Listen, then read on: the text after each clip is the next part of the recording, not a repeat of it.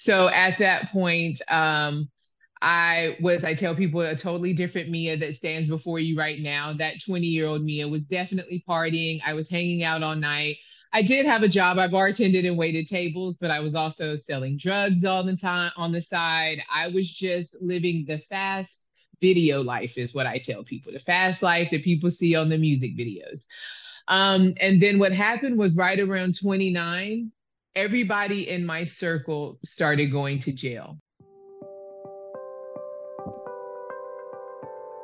You are listening to Wellness All Seasons with Mina Podcast. I'm your host, Mina Qandar, and today I'm very excited to talk to my guest because she will share with you something that interests me a lot. So my guest is Mia Bolden.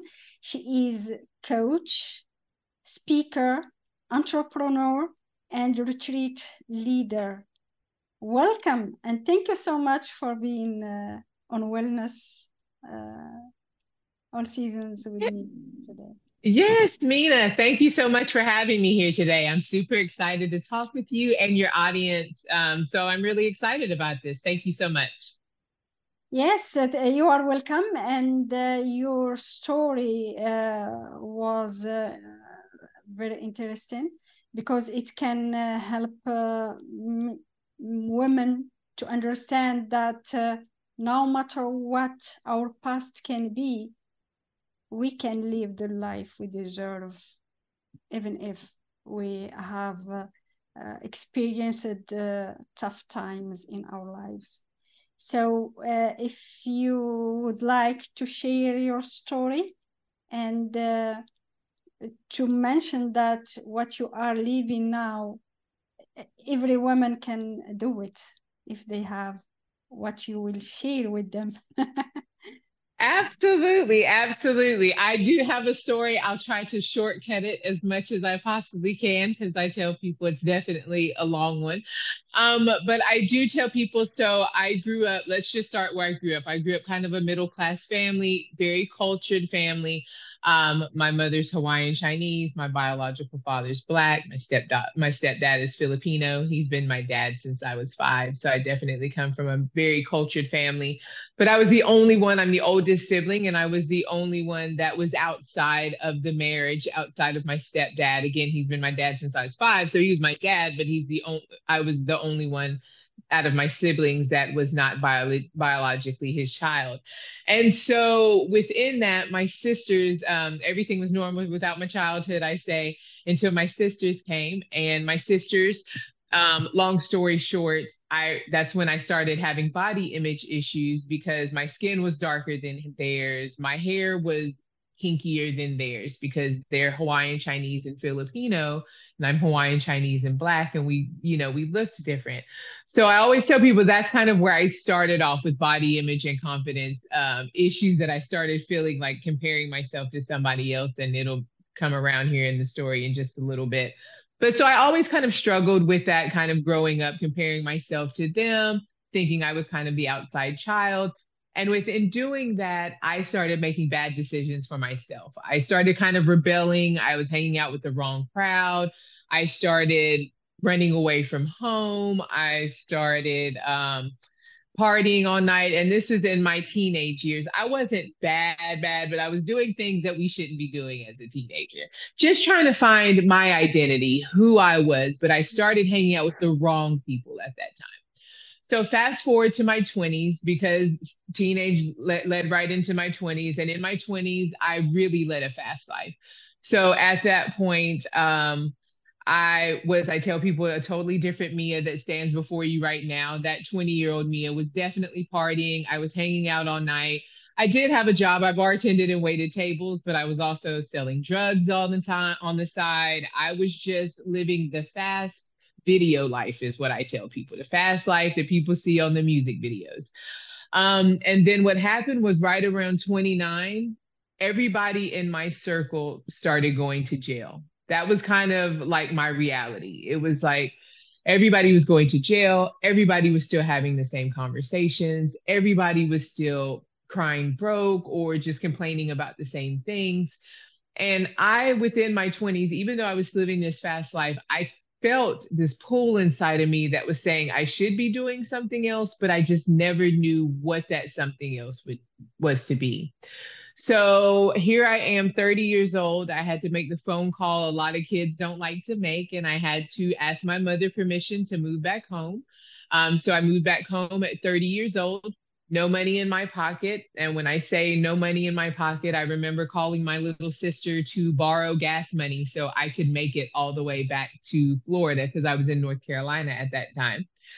So I moved back home at 30 years old, no money in my pocket, just got out of a really bad breakup.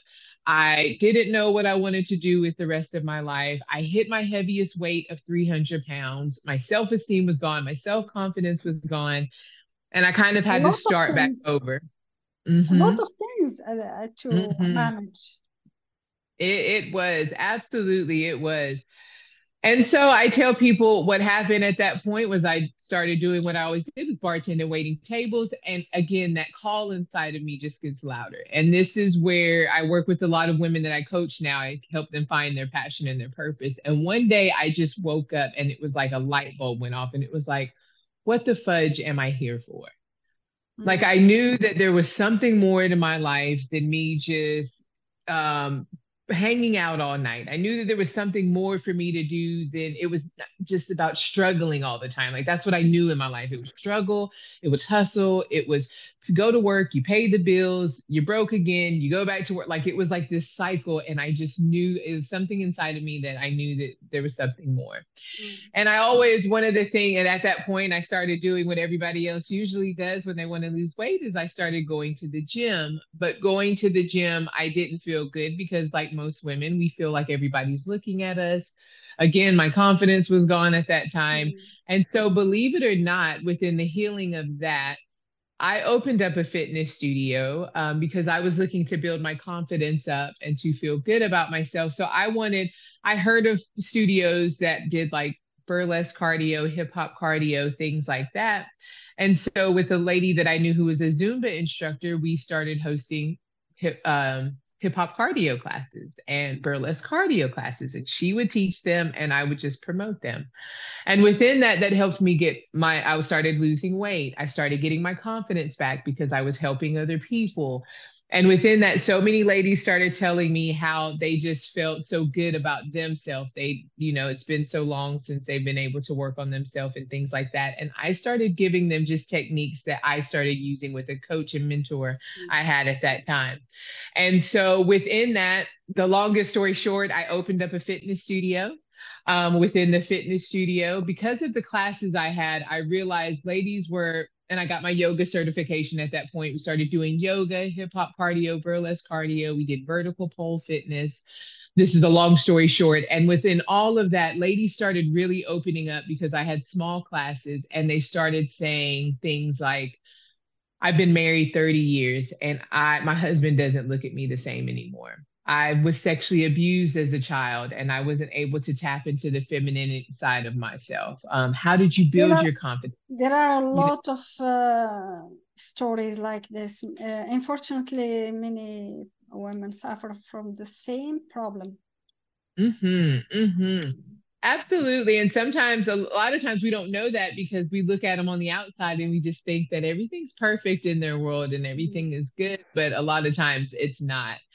And so within that, I had a colleague of mine at that point who said, have you ever thought about coaching? And I was like, no. And so she said, you should really look into coaching because I see that you love working with these women. And at this point, I had started doing a lot. And I know I'm kind of fast forwarding because it's a lot, but I started volunteering. I started, people started knowing me in the community and they just knew me as this motivational person who owned this studio, who really empowered these women.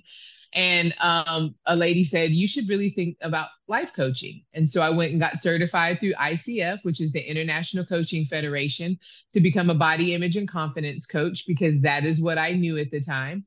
And so I started coaching and was very blessed at that time to become a motivational speaker. Yeah, mm-hmm.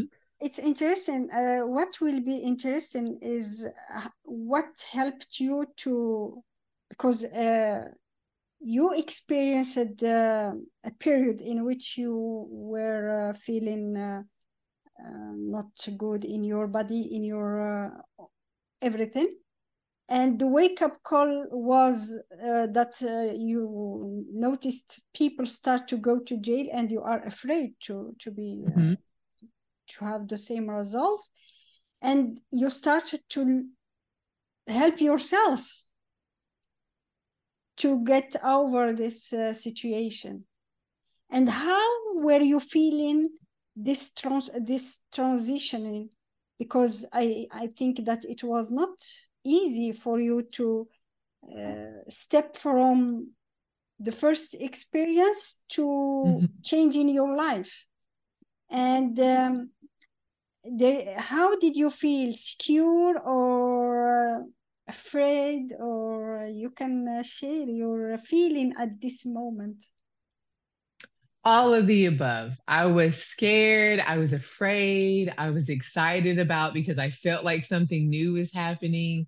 I was uncomfortable because when you're doing something new, you know, I always tell people now, my thing is, as we know, the growth happens outside of the comfort zone. I was treading on waters I had never really done before. I had never really up until that point worked on self-care and worked on Mia. Up to that point, it was all about paying bills, partying all night, hanging out with my friends, worrying about a significant other that wasn't worried about me. So it was about everybody else all of my life. And so it was absolutely a new adjustment to step into Mia and to look and to see, what does Mia want? Where do you want to go? You know, and are you smart? And then those limiting beliefs. I tell people what one thing I work on a lot is the BS, which is the belief systems. My limiting belief was I wasn't smart enough. I didn't have the college education as my family. I was, you know, of a different race that didn't, you know, succeed. You had to work hard or hustle. I had all these limiting beliefs against me that I had to start peeling away and to start letting go. And how you did to let go from all these belief system, all these ideas? Did you seek for help for someone to help you to overcome this, or you did it by yourself? In the beginning, I did it by myself. So in the beginning, because I started going to the gym by myself. Wow. I started the studio by myself. So I did start doing those things by myself. But I tell people, when you start getting into your flow, one of my favorite quotes is from Bruce Lee, "The master will appear when the student is ready." Things just start opening up to me. I started working on myself. I went to my first yoga class. I fell in love with yoga. I had my spiritual awakening. I became a yoga instructor. I opened up a studio. I started working with those ladies. And then somebody talked about coaching, and that opened it up with me. But within, like, even before I started working with anybody, I did do it by myself, but I started watching videos. So I'm a very big, out of nowhere, I saw The Secret, which, you know, was a big eye opening for me, because from my background, my whole life was you hustle, you work hard, you pay bills.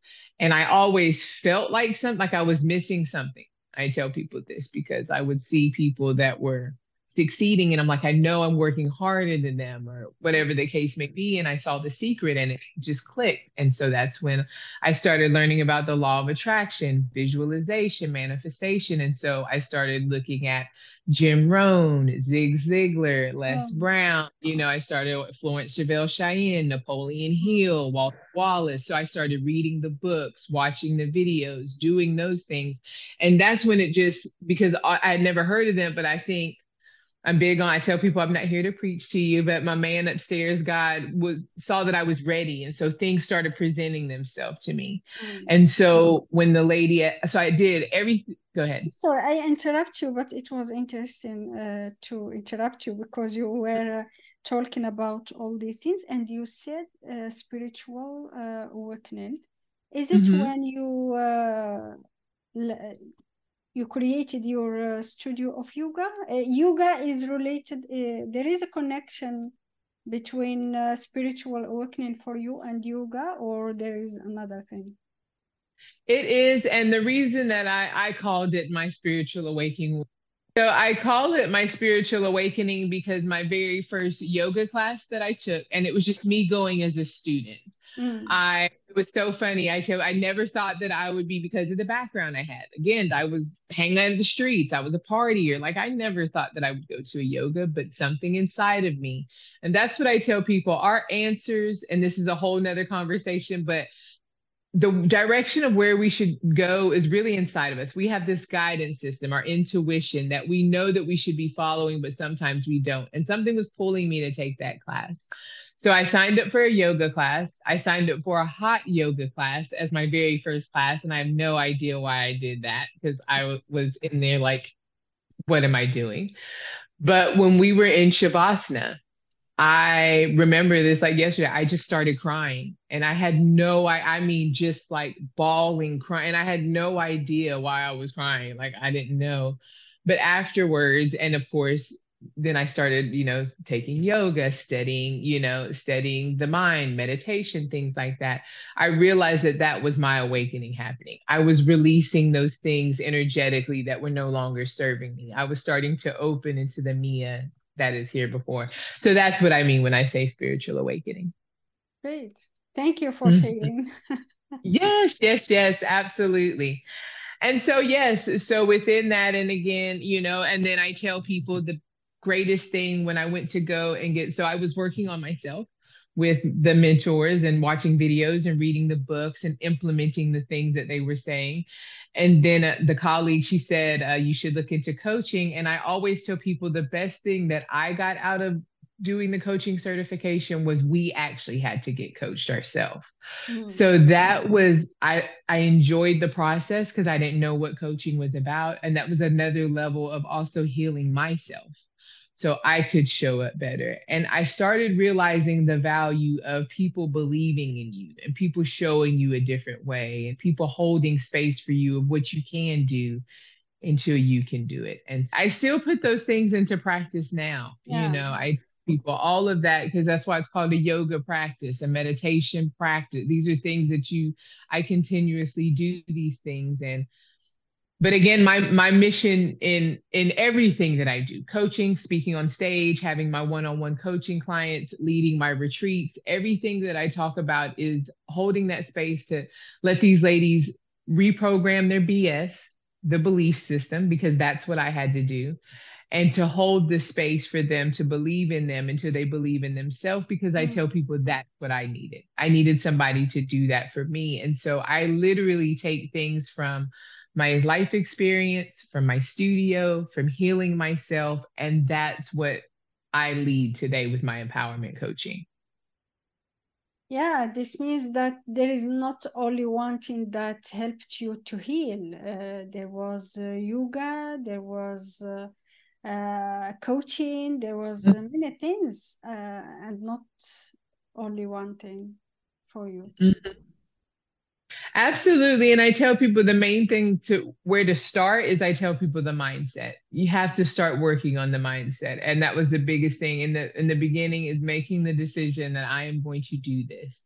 Mm-hmm. Whatever this looks like, I am going to do it. And I am willing to, and I tell people this, what worked for me is I remember saying, I was like, I'm going to get childlike. I'm going to find the mentor that works for me, and I'm going to do what they say as if I'm a child.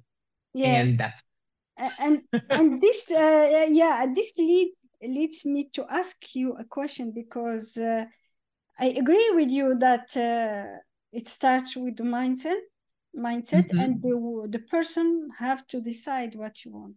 But what do you think about addicted people who consume products, drugs or something, and they don't have this power to take a decision and to do something, because they are influenced by the product and they are not really free, capable to take decision and to follow through. So even if the person suffer, mm-hmm. but physically, mentally, the person is not, can't take decision. Mm-hmm. Mm-hmm. So how can you help someone, coach someone who is really addicted, for example? Right.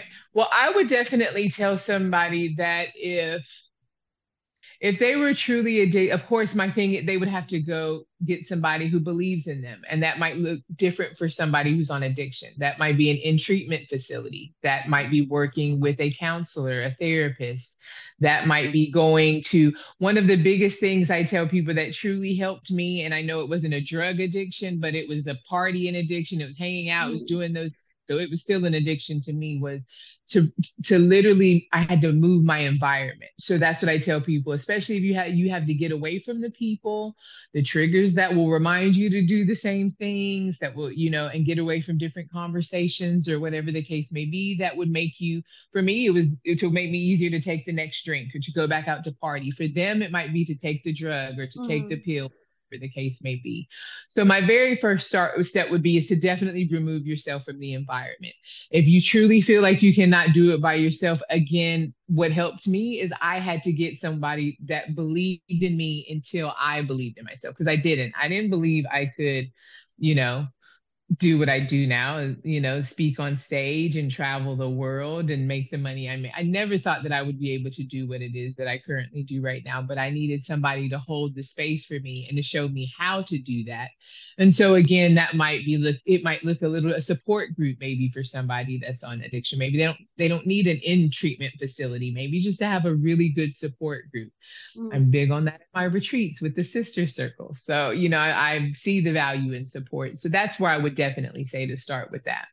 Always great to get a mentor. So I always tell, you know, not only looking for the coaches, the therapists, the counselors, but somebody that's a recovering addict, maybe somebody that can walk the walk, that can say, I can. That's what's great about coaches. A lot of people like coaches because a lot of we actually have been through that. So I get where you're coming from, you know, and I can relate to your struggle. So I would definitely say, you know, advise to do that as well, to find somebody, you know, a support system, accountability buddy. Amazing. So what is your last word or advice for my listeners who are struggling now and they think that it's not possible for them, they can't change, and they are suffering from their situation? Maybe addicted to drugs or addicted to other problems, sometimes internet, social media. There are a lot of kind of addiction. So what is your advice? Well, the first thing I would definitely say is anything is possible. So start saying that to yourself. It's possible. That's one of the affirmations I used to say in the beginning. I might not see how to get there. I don't need to know the outcome, but it's possible. And so that's one of the things. It's possible for me to have a better day today. It's possible for me to get the support that I need. It's possible that I can go back to the life I used to live. It's possible that I can be drug-free or social media-free or whatever the case may be. So definitely starting there with the words that you're saying to yourself, and just know that everything is possible. And I always tell people to, if you can't do it by yourself, to get out there and to look for the help. You know, don't be afraid to, whether it's reaching out to somebody that you know and trust, or even if it's just to pick up the book, to read the to listen to the podcast, to do something. That don't try to do that by yourself. Try to do it with somebody else, the best way that you can. And I always say to all my readers, if they're at a point, and I would say it to your listeners too, if they're at a point where they don't believe in themselves, I always say that I believe in them. And so know that you have to believe in the belief that others have in you sometimes before your own belief kicks in. So just want to leave that there, that if, even though they don't know me and I haven't physically met them, that I am here to say that I do believe in them. And so just lean in my belief until your belief kicks in. Thank you so much. I love it. Thank you so much for sharing and for being my guest today. Thank you. Absolutely. You're welcome. I appreciate it so much. Thank you so much. And I really do appreciate you having me on your show today. You are welcome. No matter what past you had or your situation now, you can always change your life and live the life you want. But you have to decide. Thank you so much for listening. If you like this episode, share it, rate it, and review it on Apple Podcasts. You can subscribe to Wellness All Seasons with Mina Podcast so that you don't miss the upcoming episode. I would love to know your feedback about this episode or about the other episodes. I put a poll, you can participate. And if you have a story and you wanted to share it, please book a call with me and we can do it. Thank you so much. Stay tuned. I will see you in the next episode.